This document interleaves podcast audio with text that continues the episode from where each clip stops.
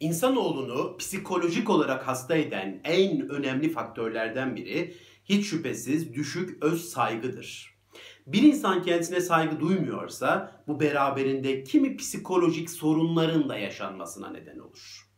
Peki bir insan kendisine saygı duymayı nasıl başarır? Bu videoda bu sorunun cevabını verelim istiyorum. Size 4 tane önemli madde aktaracağım. Hemen başlayalım. Birincisi şu. Yaşadığımız hayatın sorumluluğunu ellerimize almamız ve de hayatlarımızı her an güzelleştirme çabalarına devam etmemiz. Bazı insanlar var. Bu insanlar hayatın ve dünyanın kendilerine borçlu olduğunu varsayıyorlar ve de pasif bir şekilde o borçların ödeneceği günü beklemeye başlıyorlar. Yaşadıkları hayat tam anlamıyla bir bekleme mevsimi. Ve gün geliyor bir gerçekle yüzleşiyorlar. O gerçek de şu hayat onlara hiçbir şey ödememiş. Ve bu gerçekle yüzleştiklerinde bir başka mevsimin içine giriyorlar. Öfke mevsimi. Bu sefer de herkese ve her şeye karşı yoğun bir öfke duyuyorlar. Bekledikleri şeyler gerçekleşmedi diye. Ne yazık ki bazı insanların hayatı bu iki mevsimle geçip biter. Bekleme mevsimi ve de öfke mevsimi. Gelin kendimize bir iyilik yapalım ve bu bekleme mevsiminin içinden çıkalım. Şu gerçeği kabul edelim. Hayatın ve de dünyanın bize bir borcu yok.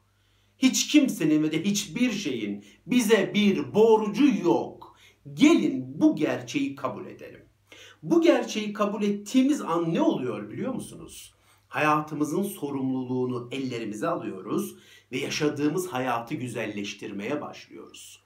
Ve biz yaşadığımız hayatı her an güzelleştirmeye devam ettikçe kendimize saygımızın arttığını görüyoruz.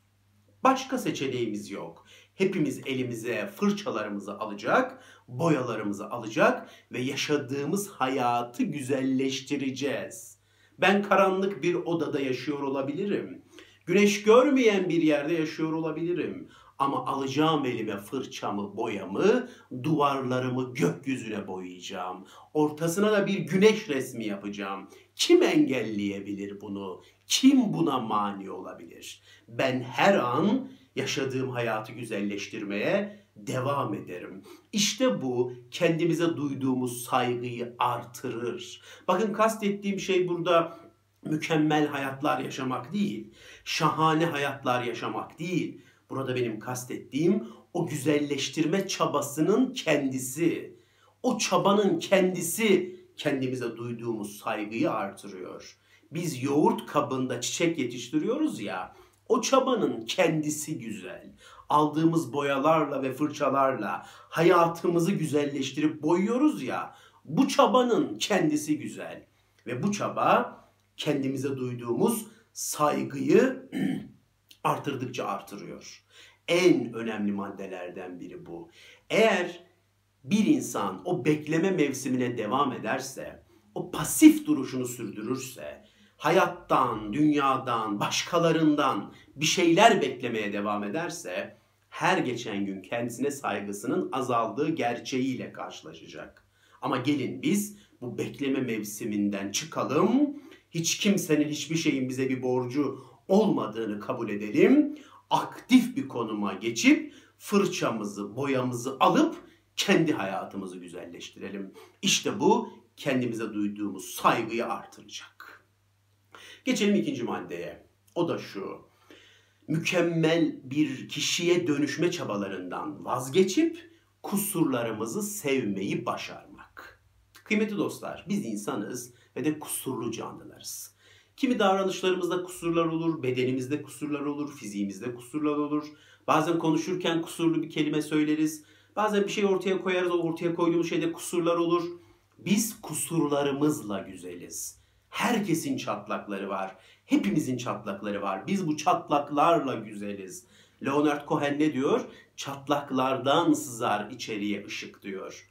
O çatlaklardan ışık sızıyor içeriye. Hepimiz kusurlu yaratıklarız. Bakın kendimizi geliştirebiliriz. Kimi davranışlarımızı iyileştirmek için mücadeleler verebiliriz. Ama bunlara rağmen kusurlu davranışlar sergileriz, eksik yanlarımız vardır, bedenimizde kusurlarımız vardır. Bakın alnımız dik, böyle omuzlarımız dik bir şekilde tüm kusurlarımızı sahipleneceğiz. Asla başımızı öne eğmeyeceğiz. Nevrotik bir utanç yaşamayacağız. Evet kusurlu bir davranışta bulunmuş olabilirim. Evet kimi kusurlarım olmuş olabilir. İnsani kusurlar. Ben de o kusurları yapıyorum, sen de o kusurları yapıyorsun. Ve bizi güzelleştiren şey bu. Kusurlu olsun ama samimiyetsiz olmasın. Elbette kusurlarımız olacak. Evet ikinci maddemiz bu. Kusurlarımızı sahipleneceğiz. Evet kendimizi geliştirebiliriz. Evet kendimizi kişisel gelişim anlamında geliştirmeye devam edebiliriz. Ama tüm bunlara rağmen her zaman eksik bir şeylerimizin olacağını kabul edeceğiz. Ama bunlardan da asla gocunmayacağız. Kusurlarımızı ve eksiklerimizi sevdikçe ve onları göstermekten gocunmadıkça kendimize duyduğumuz saygının arttığını göreceğiz. Geçelim üçüncü maddeye. O da şu. Olmadığımız birisi gibi görünme çabalarından vazgeçmek.